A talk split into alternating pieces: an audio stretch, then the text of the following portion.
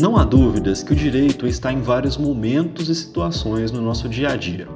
Mas um contexto que ele também se relaciona frequentemente e acaba não sendo muito discutido é a relação entre o jurídico e o cinema. Com certeza você conhece alguma obra cinematográfica que trata de crimes, criminosos ou de vítimas.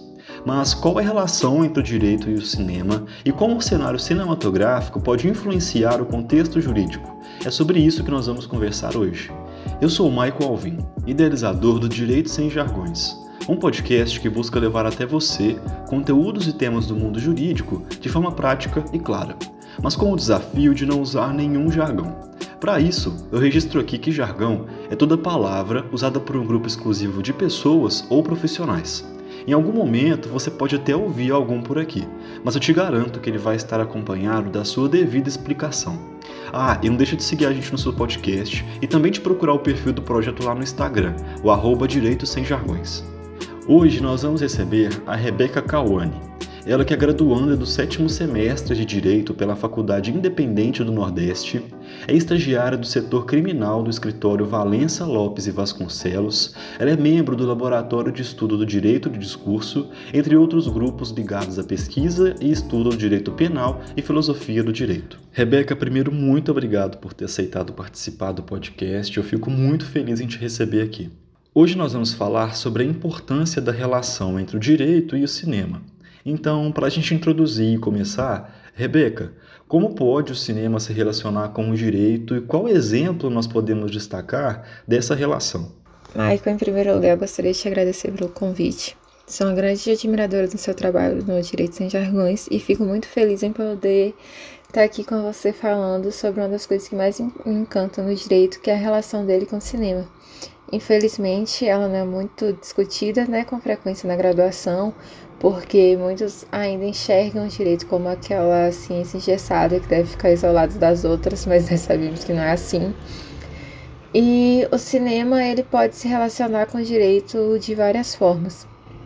Recentemente, uma página no Instagram que comenta filmes, ela respondeu a pergunta de um seguidor é, que questionava como que eles tinham uma postagem para todo o acontecimento do cotidiano. Aí eles falaram que é porque existe um filme sobre todos os acontecimentos do cotidiano. E realmente, se nós pararmos para pensar, o cinema é arte. E a arte nada mais é do que a visão do artista sobre determinado fato, sobre determinada situação, sobre determinada realidade. E é isso que o direito trata também. O direito, ele trata situações do cotidiano. O direito, ele trata da vida das pessoas.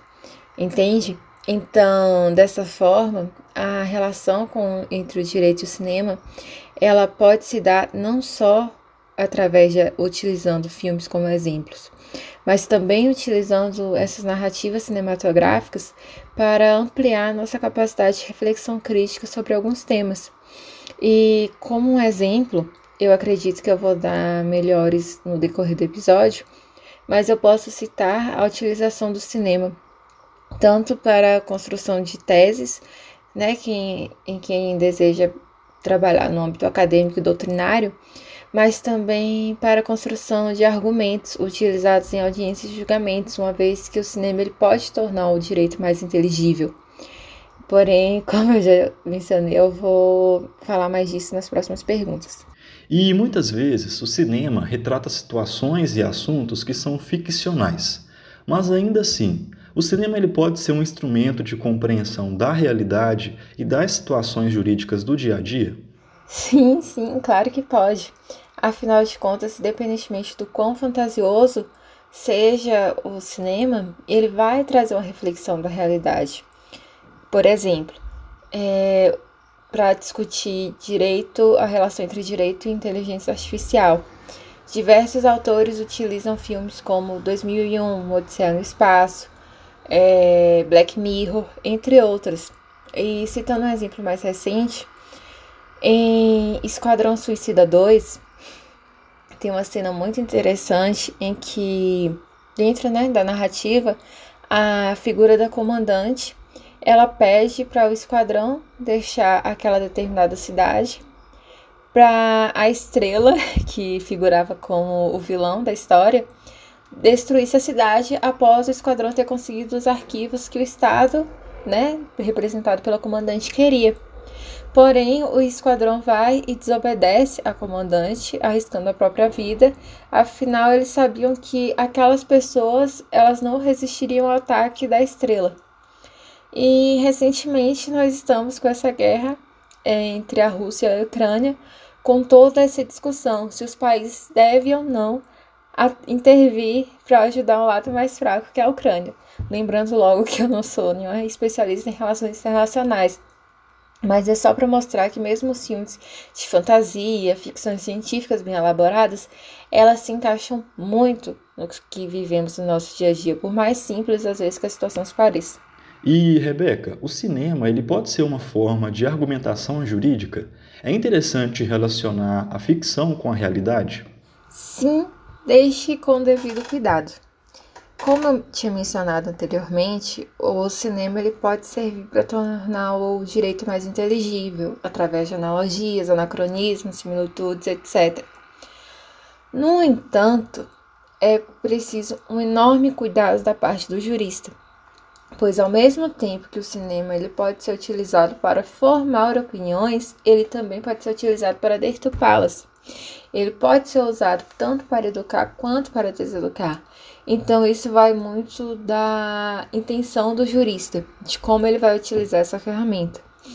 E quando você me pergunta se ela realmente pode ser usada, para dando um exemplo mais prático, quando nós estamos em um tribunal do júri que o corpo de jurados eles não têm nenhuma formação jurídica. Então, muitas das vezes, para que esses jurados entendam determinadas situações, o cinema pode servir de uma forma espetacular. Mas é claro, eu volto a repetir, desde que usado com extremo cuidado. E no cinema são muito frequentes filmes que tratam de crimes, criminosos e de vítimas. Nós podemos assim dizer que há uma criminologia cinematográfica? Claro que sim. E não só no cinema, mas tudo aquilo que aproxima o público desses assuntos criminais, que até pouco tempo atrás na questão mais jurídica, estão fazendo sucesso enorme. É só nós pensarmos no sucesso da menina que matou os pais e o menino que matou os meus pais, tratado da família von Richthofen, e o documentário da Elise Matsunaga. Claro que eu tô falando aqui só dos brasileiros, mais dessas produções cinematográficas mais recentes. E isso, como eu tinha mencionado no começo, abrange tudo. Tanto que quem se interessa, o Nilo Batista, ele tem um texto intitulado Mídia e Sistema Penal no Capitalismo Tardio, que ele fala justamente sobre essa exploração da mídia em casos criminais.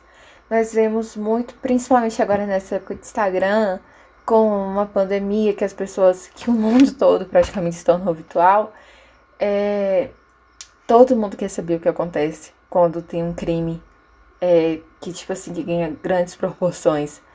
O crime acontece, é, toma os jornais, a opinião pública se divide e já vai logo virando filme. Por isso que eu digo que o, o cinema trata de questões da realidade. Porém, volta a ter aquele cuidado que eu falei na, na pergunta anterior, que pode servir tanto para formar quanto para deturpar opiniões. É, cabe à pessoa que utilizar o cinema saber muito bem para que, que ela se responsabilizar para qual função ela vai querer tomar a partir dali. Bom, e para quem se interessar nessa relação entre o direito e o cinema, você tem uma obra para recomendar para a gente? Eu não poderia começar dando outra dica que não fosse os trabalhos da professora Samine Batista, que é minha orientadora, e minha professora na faculdade, que é basicamente um especialista em direito de cinema. Ela tem vários trabalhos na área, é só dar uma pesquisada no Lattes dela. E tem um texto também da Maria Regina de Oliveira, intitulado Direito de Cinema, que ele está ali naquela parte de teoria geral e filosofia do direito da enciclopédia jurídica da PUC São Paulo.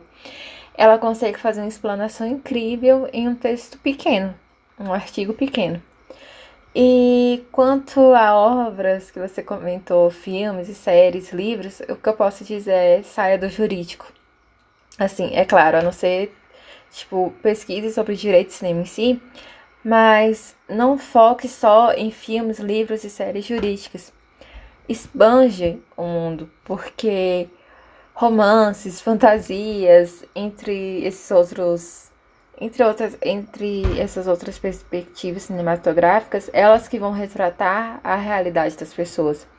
Então, principalmente quando falamos de filmes nacionais que não têm tanto reconhecimento quanto deveriam, mas trazem críticas simplesmente maravilhosas e que estão totalmente recomendadas de se utilizarem dentro do direito.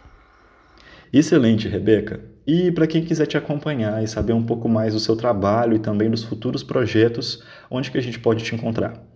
Bom, Maico, quem quiser falar comigo pode me encontrar no meu Instagram, arroba e podem ficar à vontade para tirar qualquer dúvida, falar sobre qualquer tipo de assunto, eu sempre vou estar tá lá para responder.